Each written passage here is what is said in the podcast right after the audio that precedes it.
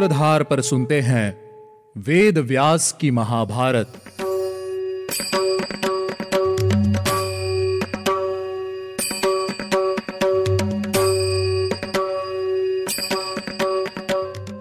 स्वागत है आप सभी का महाभारत के 28वें एपिसोड में। मैं हूँ आपके साथ आपकी सूत्रधार मान्या शर्मा। इस एपिसोड में मैं आपको महाभीष को ब्रह्मा जी से मिले हुए शाप के बारे में बताऊँगी। इश्वाकु वेश में उत्पन्न हुए। महाभीष नाम से प्रसिद्ध एक राजा थे, जो सत्यवादी होने के साथ ही सत्य पराक्रमी भी थे।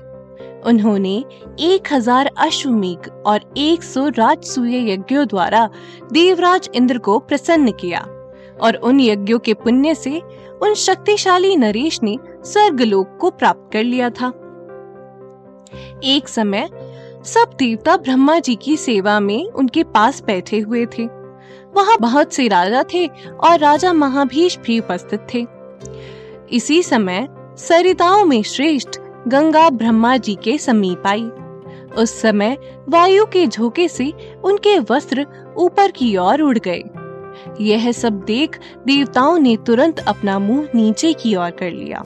लेकिन राज ऋषि महाभीष देव नदी की ओर देखते ही रह गए।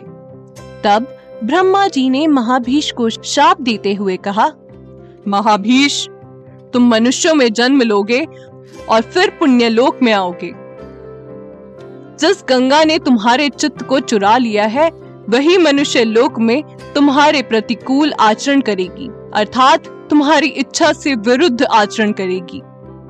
जब तुम्हें गंगा पर क्रोध आ जाएगा तब तुम भी शाप से छुट जाओगे।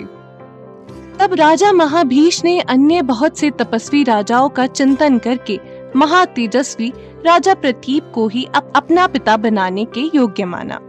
महानदी गंगा महाभीष को धैर्य खोते देख मन ही मन उन्हीं का चिंतन करती हुई वहाँ से लौट गई। मार्ग से जाती हुई गंगा ने वसु देवताओं को देखा। वे सभी स्वर्ग से नीचे गिर रहे थे। उन्हें इस रूप में देखकर नदियों में श्रेष्ठ गंगा ने पूछा, तुम लोग का दिव्य रूप नष्ट कैसे हो गया? देवता, तुम सकुशल तो हो ना? तब वसुओं ने गंगा से कहा, महानदी, महात्मा वशिष्ठ ने थोड़े से अपराध पर क्रोध में आकर हमें शाप दे दिया है। दरअसल, कश्यप ऋषि ने अपनी पत्नी सुरभि के साथ एक गौ को जन्म दिया था। जिसे बाद में वशिष्ठ जी ने अपनी होम धेनु के रूप में स्वीकार किया। वह गौ उनके आश्रम में रहकर आश्रम को और पवित्र बनाती थी। एक दिन पृथु ध्यो नामक अन्य सभी वसुओं ने और उनकी पत्नियाँ वशिष्ठ जी के आश्रम में भ्रमण करने आई। तभी ध्यो की पत्नी ने उस गौ को देखकर उसे अपनी सखी जितवती को देने की कामना की। इसी कारण उन सभी वसुओं ने मिलकर उस गौ का अपहरण कर लिया। इस पर वशिष्ठ जी ने उन्हें शाप देकर कहा, तुम सभी मनुष्य योनि में जन्म लोगे। वसुओं ने वशिष्ठ जी को प्रसन्न करने की अत्यंत कोशिश की, जिसके बाद वशिष्ठ जी ने कहा, मैंने तुम्हें शाप तो दे दिया है, परंतु तुम सभी प्रति वर्ष एक एक करके शाप से मुक्त हो जाओगे। इस शाप से मुक्ति के लिए अब आप ही हमें अपने पुत्र रूप में उत्पन्न कीजिए। ऐसा वसुओं ने माँ गंगा से कहा। गंगा जी बोली, और तुम लोग के पिता कौन होंगे? वसुगण बोले, प्रतीप के पुत्र शांतनु ही हमारे जनक बनेंगे, परंतु हमारा जन्म होते ही आप हमें जल में फेंक देना। इससे ही हमारा छुटकारा हो पाएगा। गंगा ने कहा, ऐसा ही होगा। परंतु मैं राजा शांतनु और मेरे मध्य का संबंध व्यर्थ न हो, इसलिए मैं उन्हें एक पुत्र देना चाहती हूँ। इस पर वसुगण बोले, हम सभी अपने तेज का आठवां अंश देंगे। उससे आपका जो पुत्र होगा, वह अत्यंत ही पराक्रमी होगा। परंतु मृत्यु लोक में उसका कोई संतान नहीं होगी। इस शर्त को मानकर सभी अपने अपने मार्ग को चले गए।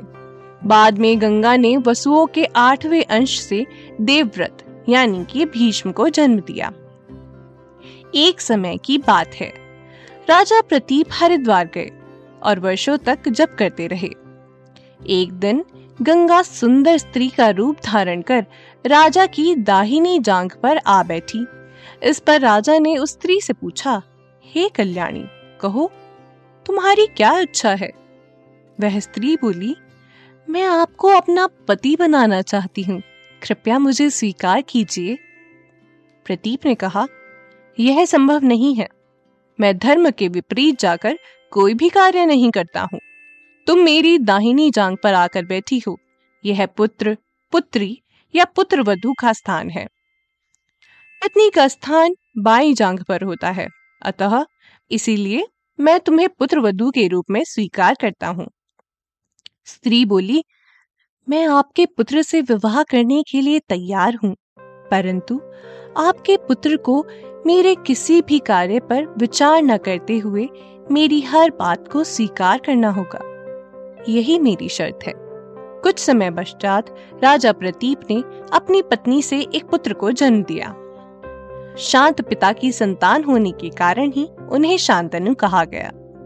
युवावस्था आने पर प्रदीप ने शांतनु को उस स्त्री के बारे में बताया और शांतनु को राजा बनाकर स्वयं वन को चले गए। एक दिन वन में घूमते हुए शांतनु ने नदी के तट पर गंगा को देखा। शांतनु इतने आकर्षित हुए कि गंगा को तुरंत अपनी पत्नी बनाने की लालसा दिखाई। इस पर गंगा ने कहा, मैं आपकी पत्नी बन जाने को तैयार हूँ, परंतु मेरी एक शर्त है। आप कभी भी मुझे कोई भी कार्य करने से नहीं रोकेंगे। जिस दिन आपने मुझे रोका, मैं आपको छोड़कर चली जाऊँगी। अगले एपिसोड में हम जानेंगे कि क्या राजा शांतनु गंगा की शर्त मानेंगे या नहीं। अगर आप ऐसी ही अनोखी कथाओं को सुंदर चित्रण के साथ अपने मोबाइल फ़ोन पर देखना और सुनना चाहते हैं तो हमारी सूत्रधार ऐप को आज ही डाउनलोड कीजिए और घर बैठे इन कथाओं का आनंद लीजिए। चलिए मिलते हैं आपसे अगले एपिसोड में। तब तक के लिए आप हमारी सूत्रधार ऐप का आनंद लीजिए और हमारे वेदों से जुड़ी कहानियों को देखते और सुनते रहिए।